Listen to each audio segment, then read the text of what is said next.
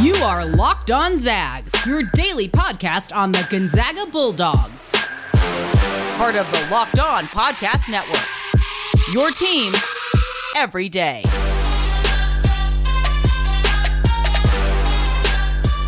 What is going on, y'all? Welcome to the Locked On Zags podcast, part of the Locked On Podcast Network. I am your host and longtime Gonzaga podcaster, Andy Patton, ready to take you through another season of Gonzaga Hoops. Today's episode is brought to you by Sonos. Sonos is the official partner of ESPN College Football. Go to sonos.com to learn more. Also, I want to sincerely thank all of you for making this podcast your very first listen of the day. Some of you have been with me from the beginning, some of you are much, much newer to the show. Either way, I appreciate you taking time out of your day to listen. And now, officially, for some of you to watch the show, we are officially set up on YouTube. Those of you who are watching today's episode will notice that I got myself a ring light and a new webcam. Things look spiffy now. So come check it out if you haven't yet already. And if you have, please, please, please hit that subscribe button. We're trying to get to 200 subscribers before Gonzaga takes on Duke on Friday. We are about halfway there. I'm fully confident that Zag Nation, the Gonzaga community, can get me to 200 subscribers before that game. So please, please, please search Locked On Zags on YouTube, hit that subscribe button. I sincerely appreciate it. I teased the Duke game, but as you probably have heard, it's a pretty big week in Gonzaga land right now. Gonzaga, of course, has three games in the next five days, depending on when you're listening to this. They'll take on Central Michigan on Monday evening at 8 p.m. They have UCLA, huge game, one versus two, the first time according to Jim Meehan of the Spokesman Review, the first time that the number one and the number two teams have faced off, and both of them have been from the West Coast. Super awesome that Gonzaga is a part of that, although we are not surprised in any way. And then, of course, Gonzaga takes on Duke on Friday. Huge week. I got five episodes coming your way. I'm going to record two of them on Wednesday evening so I can take a little break on Thanksgiving, but you're going to get all five of your episodes. I'm super excited for this week. I'm sure all of you are too. And part of the reason I can tell is because we got a jam packed Mailbag Monday episode coming at you today. Tons of great questions. We're talking all about UCLA, of course. We're talking Duke. We're talking about some of the players on Gonzaga's roster. We're talking WCC, just about everything covered in today's episode. Just a reminder for those of you who want to get involved in Mailbag Monday, there are three ways to do so. You can tweet at me at ScoreZagsScore or at LockedOnZags whenever you're thinking of a question. It helps if you tag it Mailbag Monday, but even if you don't, I'll write it up, I'll get it in my notes, I'll get it in the show before Sunday afternoon or evening when I record. I also tweet on Sunday mornings asking for questions. You can respond to that tweet to ensure that you will get in the show. I also take questions via Facebook, Instagram, or my email, which you can find at andypatton013 at gmail.com. If you reach out that way, I will be sure to get your questions into the show as well. All right, that's enough preamble. Tons of questions to go over today. This first one comes from Christian via Gmail. He says, How do you see this week playing out? It is an exciting week of games. You have discussed before that the UCLA and Duke games being so close together presents a unique challenge. What players do you predict might get some minutes in one or both of these games based on matchups? So yeah, I think I think it's very, very possible, realistic, the Zags go 3 0 number one team in the country. You you're never not favored to win, and even though this is a really tough stretch of games, Gonzaga can come out of this three and zero. Oh. I also I gotta say I wouldn't be shocked if they go two and one. It's a really tough slate of games. Playing UCLA less than 24 hours after playing Central Michigan. Central Michigan's not a great team. Uh, we're not going to dedicate a ton of time to a pre, uh, pre uh, review of them as a team, but it's still tough to play two division one teams within 24 hours especially when one of them is one of the best teams in the country. It's going to be an emotional game because basically ucla is returning all of the same players from last year's game. Of course the jalen suggs shot. So they're going to be amped up. They really want to win this one. Mick cronin's a good coach. It's going to be a super tough one to do that after having played a game less than 24 hours previously. Super tough. And then only getting a two day break before you take on Duke, another super emotional game, another hyper talented squad, another well coached team. This is a lot that Gonzaga has to deal with this week. Uh, in terms of kind of what players I expect to play, I think the Central Michigan game will see a lot of reserves. We'll see a lot of Ben Gregg, a lot of Kaden Perry, a lot of Nolan Hickman, Hunter Sallis, because Gonzaga is going to give Drew Timme more of a break. They're going to give Andrew Nembhard more of a break. They're going to give Rasir Bolton more of a break uh, because I just think that's the best thing to do to have those guys as fresh as possible for UCLA and Duke. Uh, and then in terms of matchups for UCLA and Duke, excuse me, We can move on to this next question, which comes from B. Mary Zag on Twitter, who asks, which matchups are you most looking forward to seeing against UCLA and Duke this week? Yeah, so for UCLA, I'm really excited to see how Gonzaga defends Johnny Juzang, which we're going to talk about more later in the show, so I'll skip that for now. Uh, and then, of course, how the matchup between Andrew Nembhard and Tyger Campbell. UCLA is really, really dynamic, speedy, uh, talented five foot eleven point guard goes. I think the Nembhard Tyger Campbell matchup is a big one. I'm also really curious to see how the heck UCLA is going to try to guard Drew Timme and Chet Holmgren. Nobody has successfully figured out a way to handle both of those guys. We talk about how what's Gonzaga going to do when they face another team with real size.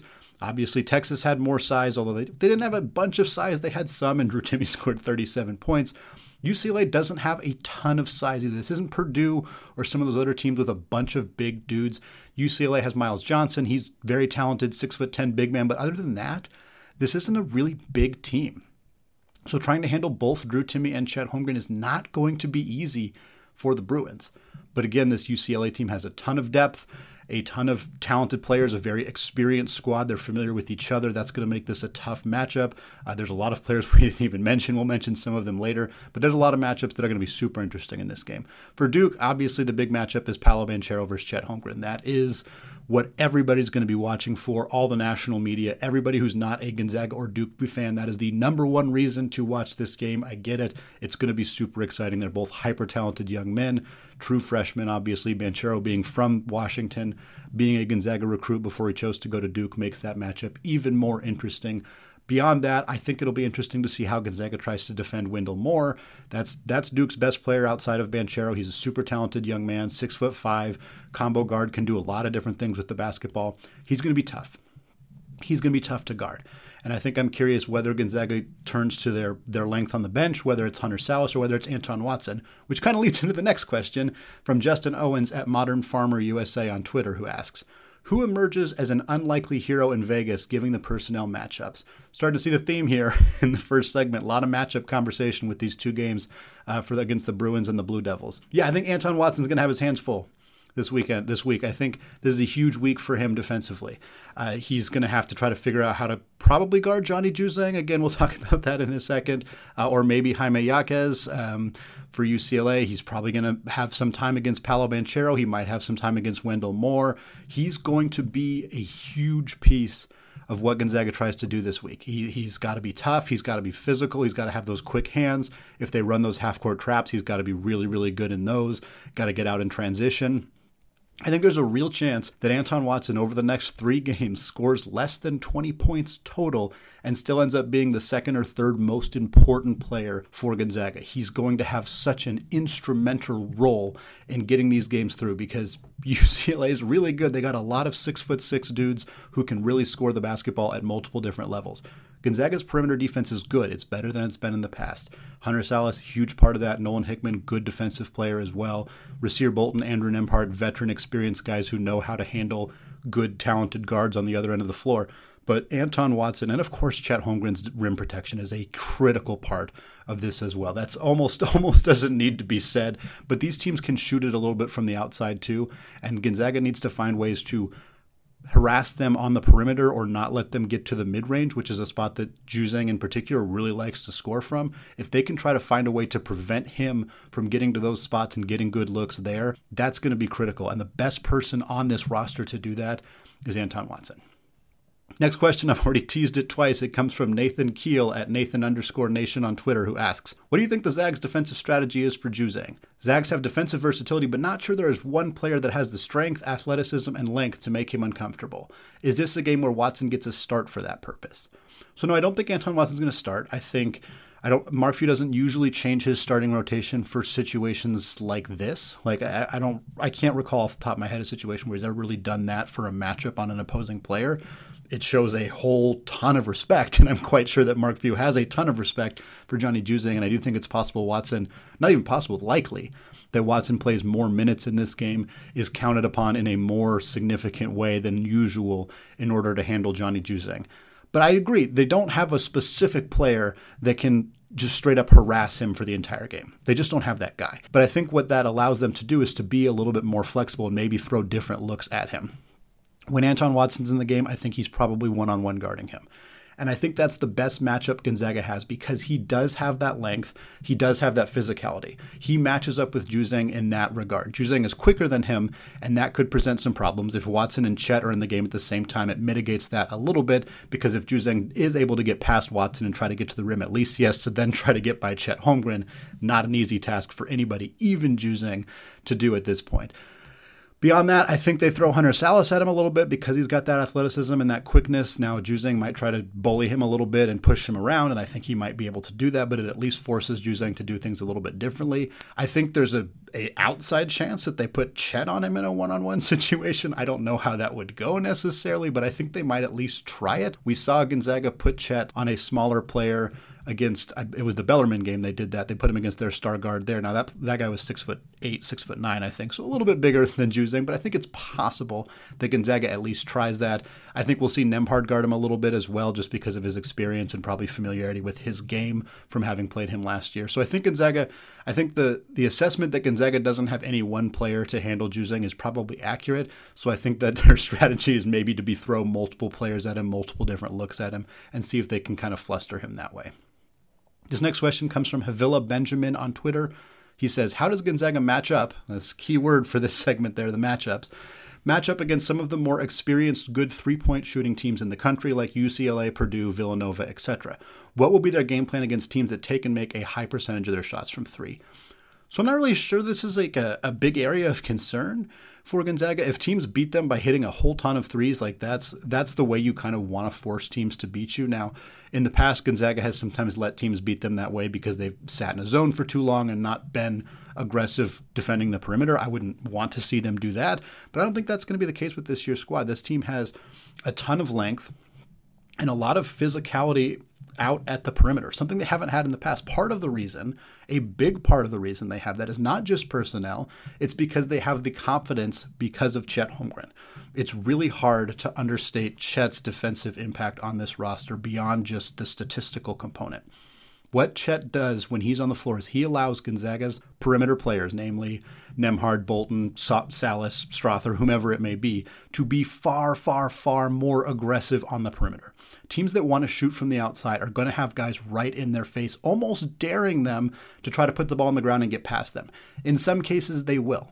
In some cases, they'll pump fake. They might get a guy in the air or get a guy on his skates a bit and get past him. And then they have to try to score on Chet Holmgren.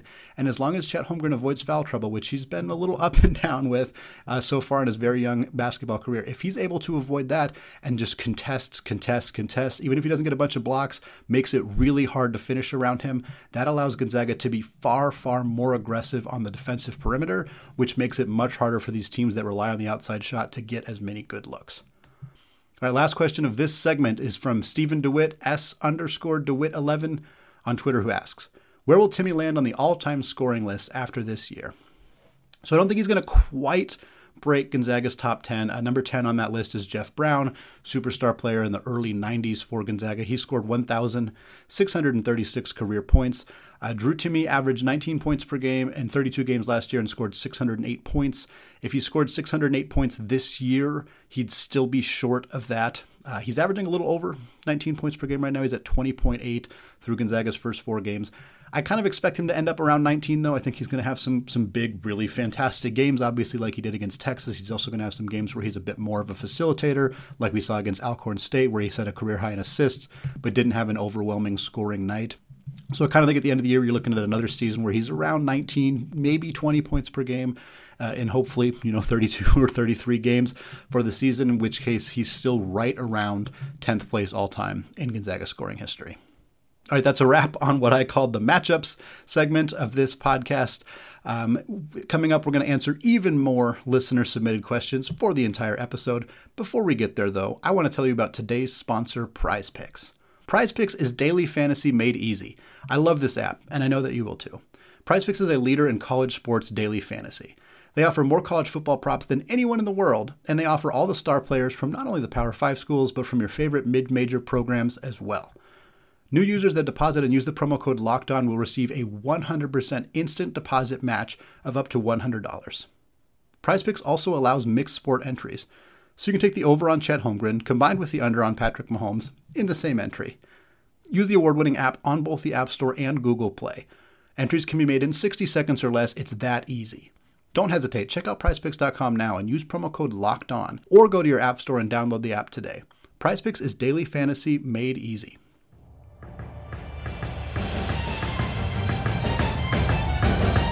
All right, segment two, answering more listener submitted questions all episode long, heading into one of the biggest weeks in Gonzaga basketball history. This first question comes from Miller Mike, 123 on Twitter, who says, Who on this year's team would you give the ball to um, in the final four with three seconds left going the length of the court, recreating Suggs' shot from last year. Yeah, I think I think we all kind of guessed that's what we were doing here in this this exercise. So some combination of speed up the court, long range shooting, and clutch gene. So it's got to be Rasir Bolton. For me, it, it absolutely has to be. If, if this is a situation, length of the court, trying to get a shot off, it has to be Bolton. He's lightning fast, one of the fastest dudes I've ever seen in a Gonzaga uniform. He's an excellent three point shooter so far this season. Now, he hasn't always been an excellent three point shooter. I'd be remiss if I didn't mention that his numbers at Iowa State as an outside shooter were not great, but he's been very good for Gonzaga so far this season.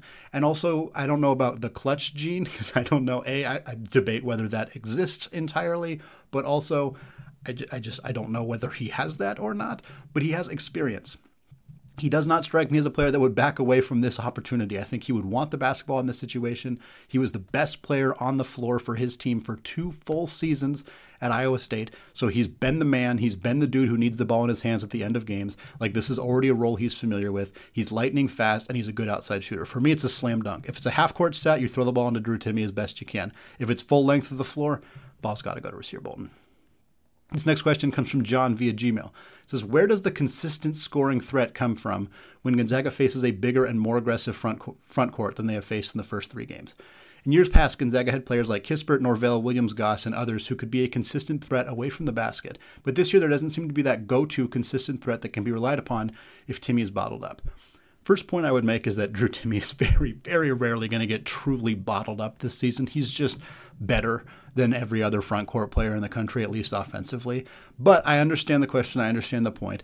Um, it's uh, same answer. It's going to be Rasir Bolton for me. He's been the most consistent go-to scoring option on this roster outside of Drew Timme. He's also been a consistent go-to scoring option his entire collegiate career. Like I said, once Tyrese Haliburton went down with an injury at Iowa State, Bolton was the man for the rest of that season and the entirety of the next season. Now Iowa State was bad, but it was not because of Rasir Bolton. He was very good. He's used to having the ball in his hands. He's used to having to create his own shot. He's been really good this year in part because he's been relied upon more as an off the ball scorer. So I don't know that his efficiency would be as good if he was relied upon to be like the go to scorer, get the ball in his hands, get out of the way, let him go to work.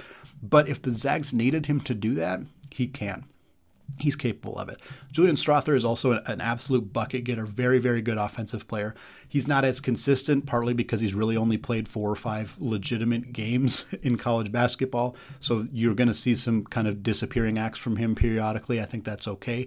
So if you need a game where Drew Timme doesn't have it, I think you go to Bolton first just because of the experience he has as a facilitator, as a lead guard, as a go to scorer type option. He's already done that before. So I think you go to him first. This next question comes from Jesse on Instagram. He says, Is Rasir Bolton the incarnate Ryan Woolridge? So, yeah, we're talking Rasir Bolton here in segment number two. Uh, in some ways, yes. I think obviously I talked a lot in the first two questions about how Bolton was the man and he's coming to a program where he's no longer asked to be the primary ball handler, primary uh, go to option scoring wise. And what has happened because of that is his efficiency has gone up tremendously. In that way, he is very, very similar to Ryan Woolridge, who is, of course, the man for three seasons at North Texas, was extremely good there, but was like the only really good player on those rosters. So defenses could game plan against him very you know that's what they did is how do we stop Ryan Woolridge if we can stop him we can win this game and then when he came to Gonzaga, he was a far more efficient scorer because team, teams had to worry about a lot of other players on the roster instead of just Ryan Woolridge. That's what we've seen with Bolton. He's got the best efficiency numbers of his career, the best three point shooting of his career, the best two point shooting of his career. So, in that ways, yes. I think the biggest difference between these two players is Woolridge was still asked to be the point guard. His role as a point guard, as a facilitator, did not change when he went from North Texas to Gonzaga. He just got more talented players around him. Bolton, his role changed he's no longer the point guard. When he's on the floor, he's almost always sharing the floor with either Andrew Nembhard or Nolan Hickman, sometimes both. In those situations, one of those two guys is playing the point guard. He is playing off the ball. That's a big difference. A big difference for him, a big difference for his style of play. Now, Gonzaga moves the ball around a lot in the top of the key, so it's not like he's not still handling the ball, looking to make the right pass, looking to make entry passes. He's still doing a lot of the same things he was doing in that situation, but I think it's a pretty significant difference between who Ryan Woolridge was in a Gonzaga uniform and who Rasir Bolton is in a Gonzaga uniform. That's a pretty key difference between the two. Next question comes from Garth Woldseth at Garth Woldseth on Twitter, who asks, who are your projected top three or five scorers in the preseason, and who would you say they are now? Have you there been any big changes? And then he says Rasir has definitely climbed my rankings already. Yeah, before the season, I said three to five would be Strawther, Bolton, and Sallis, with one and two being Timme and Chet. Uh, I think those five are still probably accurate. I would change the list quite a bit, though. I think Drew's still number one, obviously. Uh, number two, in my mind, is probably Strawther. He's right now, he's pretty clearly number two on the team in scoring. That's because he's had a few really big games. Obviously, through four games, uh, the, you know the numbers are going to be a little bit skewed if you've had one or two great performances. Um, and I think Bolton and Chet are going to fight for three and four. I think there's a realistic chance that Chet is the fourth leading scorer on this team at the end of the season, which is pretty wild for a guy who is the number one recruit in the country to be fourth on your team in scoring and still be considered a lottery pick or a top five pick is wild. But that's how good and deep and talented this Gonzaga roster is. After that, I think Nembhard's probably five, Sallis Hickman six, seven, right in there. Anton Watson eight. That's kind of the range there. But I think the only thing that's really settled is Drew Timme at number one. I think Bolton, Strawther, Chet all are going to fight for two, three, and four. And it could any given night it's going to be very different. I think at the end of the season I'd probably put my money on Strawther being second, but it's really going to fluctuate throughout the year, which is part of the reason that this team is hard to defend, is hard to beat, and part of the reason they're, they're going to be really good this year. This next question comes from Dad Risk on Twitter, who says, "If a genie appeared and said you could trade Chet to Duke for Paolo on this Zags team, would you do it?" And he says, "I'm not sure. I expect you to be honest, even if the answer is yes. Well, so with the, uh, okay, we'll start with this. With the current legal situation going on with Paolo Banchero, absolutely not. If that is in any way, shape, or form a factor in this equation, no, I'm not making that trade. Let's assume it's not, because I'm assuming that that's not part of what we're talking about here. It's just which basically the question is who fits better on this roster, Chet or Paolo. If that's the question, I'm still taking Chet. I'm still doing it. I'm not lying. I'm not saying that just to you know because Chet's the guy currently on the roster. I do think it's close. I think it's very close. I think there's a reasonable argument for Banchero. For me, Banchero does a lot of his scoring around the rim. Drew Timme does a lot of his scoring around the rim. Banchero hasn't shot the three particularly well so far in his collegiate career. He's shooting about 29%. Now, Chet hasn't shot the ball extremely well from outside either, so I understand that that argument maybe falls flat for some people, but I expect Chet to be a better outside shooter as the season goes on than Banchero that is a huge part of what makes Chet valuable offensively because Gonzaga needs to clear the paint for Drew Timme to go to work. Drew Timme takes up a lot of space down there. He does a lot of spin moves. He moves around a lot. He needs space to work. If Banchero's going to be mostly a back to the basket, scoring around the rim type guy, it creates a bit of a logjam down there and it makes it a little bit harder for him to work. Chet can handle the ball really, not that Banchero can't, he can too, but Chet can handle the ball well. He can shoot the three well. I think he just offers a little bit more spacing that Banchero doesn't offer. Even if you disagree with that, the main difference, the main reason is defensively.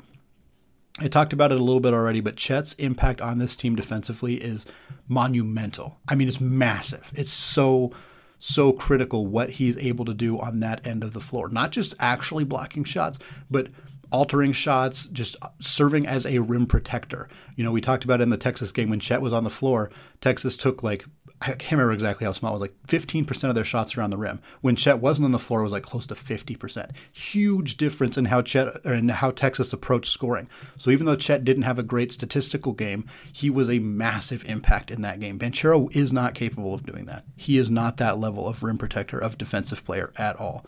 Gonzaga does not have that player on the roster if Chet Holmgren is not on this team. So for me, that's where that's the difference.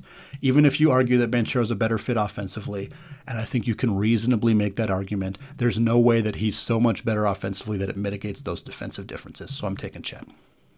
Next question comes from Christian via Gmail. He says, Duke's handling of the Savarino Banchero DWI is head scratching to me.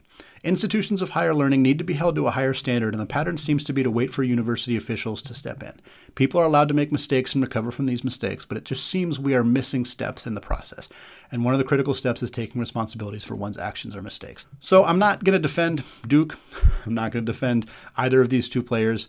But this is this is fairly standard. I don't think that the university is doing anything or the athletic department is doing anything that different than what other schools would do in a similar situation. That does not mean that it is right. it is just it is not uncommon to see athletic departments say we're just going to let the university handle this. We're going to wipe our hands of it and we're going to just kind of keep operating as if it kind of didn't happen until we get a word from the university. I don't think that's fair. It puts a lot of pressure on the university. They don't want to treat these students differently than they treat other students, but also it's it is different. The situation is different when it's a basketball player versus a regular student. You shouldn't treat it differently, but it's hard for them to figure out that balance. And when you put that onus on the overall university as a whole as opposed to on the athletic department, it puts some undue pressure on that side of campus that I think is unfair and can cause kind of strife between those two things. So I agree. I think the athletic department or Coach Krzyzewski or whomever makes those decisions there should probably have taken a, a stronger stand earlier in this situation, but it's not that uncommon. it's it's it's kind of the modus operandi for how this stuff kind of works, unfortunately, in college in college athletics. All right, two segments down. Coming up, we're going to answer even more listener submitted questions. But before we get there, I want to tell you all about Built Bar. Built Bar is the best tasting protein bar ever, plain and simple. It's a protein bar that tastes like a candy bar. Built Bar has nine delicious flavors, including some all time favorites like raspberry, mint brownie, peanut butter brownie, coconut, and my personal favorite, salted caramel. Of course, Built Bar is not only great tasting, they are healthy too. Most Built Bar flavors have 17 grams of protein, 130 calories, and only 4 grams of sugar.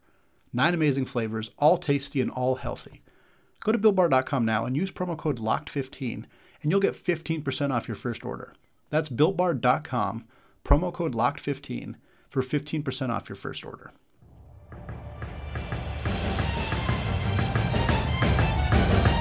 All right, segment three.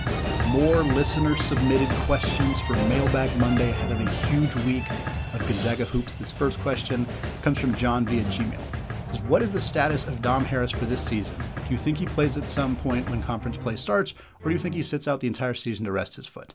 If he does play, how does Mark Few slot him into the rotation now that we have seen how Bolton, Sallis, and Hickman all fit? So the short answer here is I don't know. if I had more information for you, I promise that I would share it. Uh, you'd see it on Twitter, you'd see it on uh, whatever social media outlet you use to get Gonzaga information.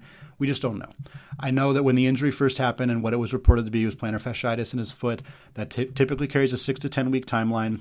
The Duke game was the end of the 10 week timeline. That's the extent of what I can really tell you. I don't know how his recovery has gone. I don't know really a lot of details on the actual surgery that he had. So I, I don't know.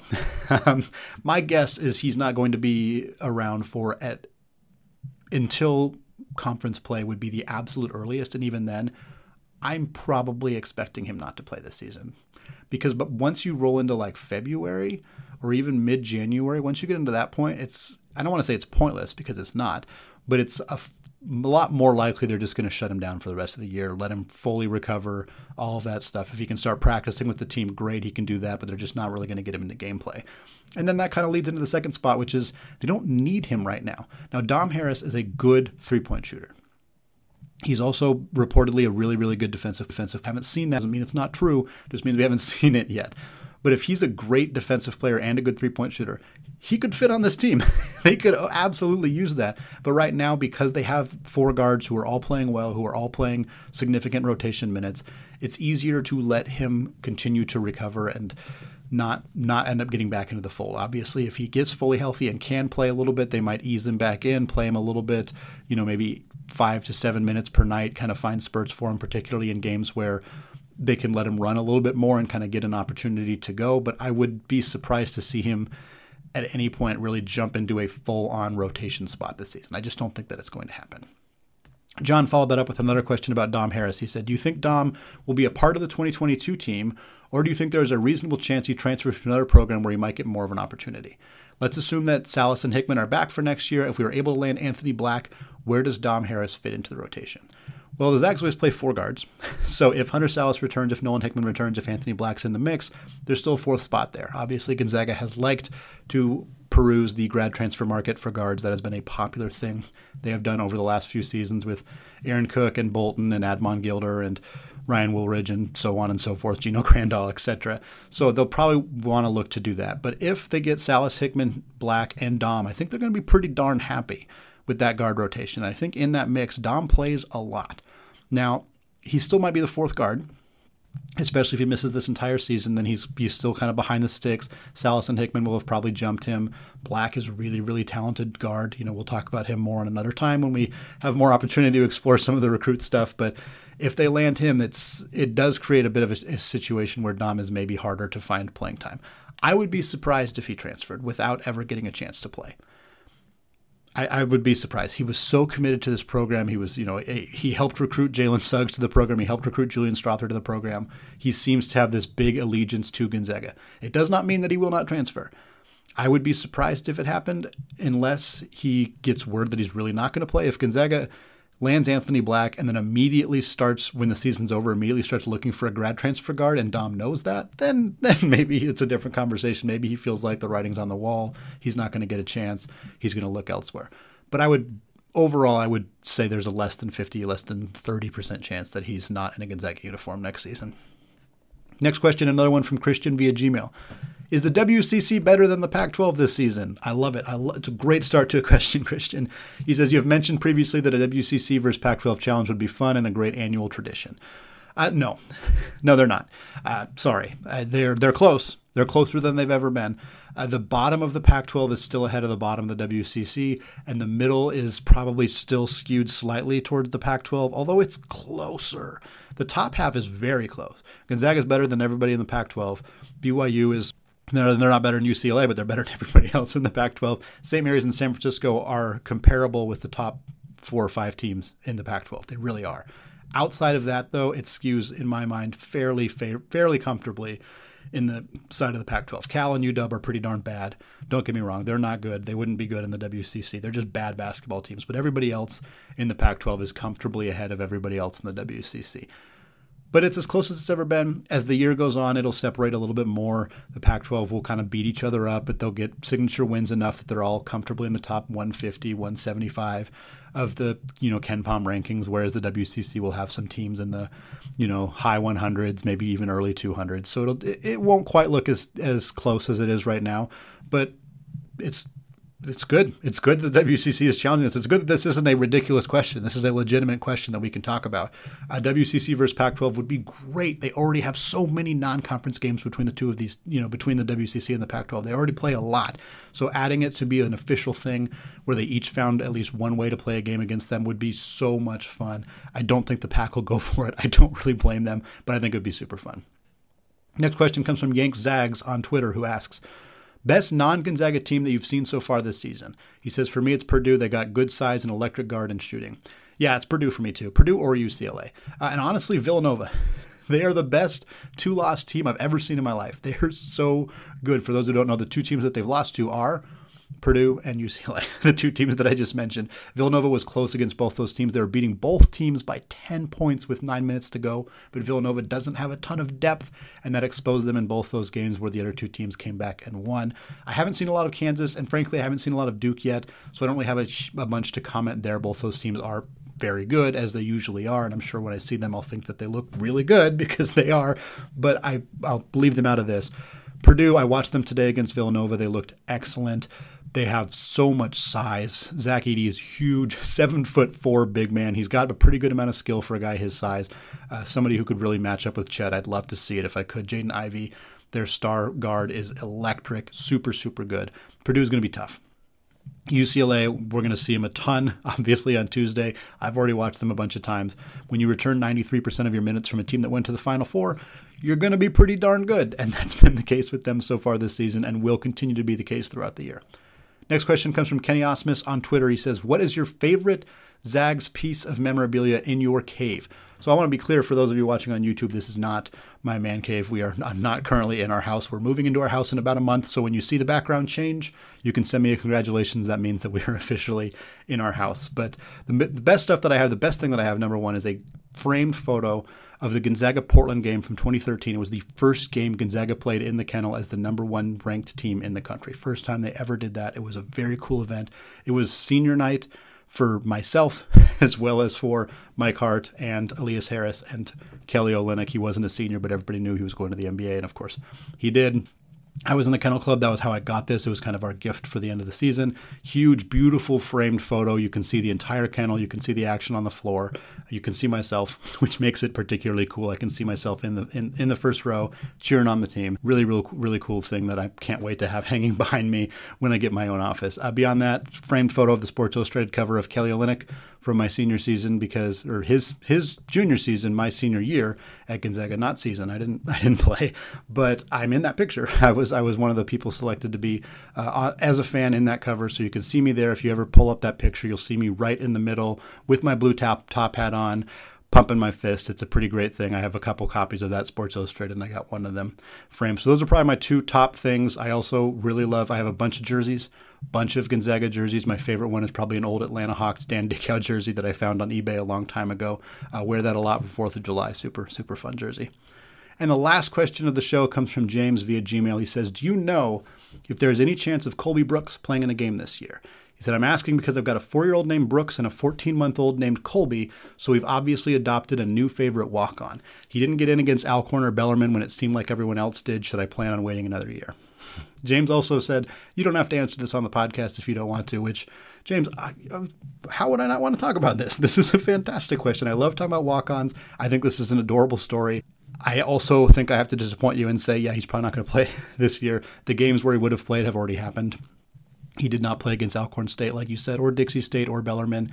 The only walk ons who we've seen get into the game are Joe Few, Will Graves, and Matthew Lang.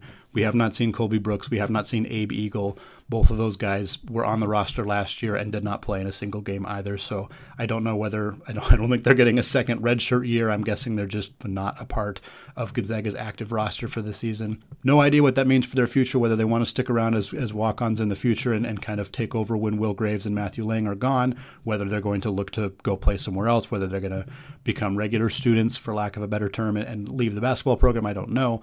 I would love to see Colby Brooks get in the game. He was actually a, a very good high school player in a competitive league in the LA area. So he's, he's probably pretty good. he can play a little bit. So I think that'd be super cool to see him get some action. Uh, obviously, it'd be very cool for James and his family as well. So hopefully, hopefully that's a chance. But I, I don't think it's going to happen this year. All right, that is going to do it for today. The first of five great episodes coming your way this week in what is one of the greatest weeks in Gonzaga basketball history. Obviously, we got Central Michigan tonight, depending on when you're listening to this on Monday night. Tuesday's show is going to be a recap of that, a big preview of the UCLA game. We're going to review UCLA on Wednesday and do WCC Wednesday.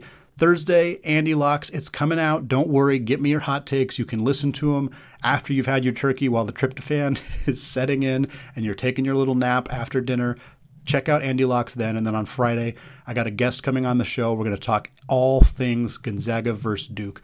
Super fun week, all right here on the Locked On Zags podcast and Locked On Zags YouTube channel. Hit that subscribe button if you have not already. You can also find me on Twitter at ScoreZagsScore. The podcast is on Twitter as well at Locked On Zags. Finally, thank you again for making the show your first listen of the day. Now is a great time to make your next listen the Locked On Bets podcast. Locked On Bets is hosted by your boy Q with expert analysis from Insight, expert analysis and insight, excuse me, from Lee Sterling, and it is your daily one-stop shop for all of your gambling needs. All right, thank you all for listening, and go Zags.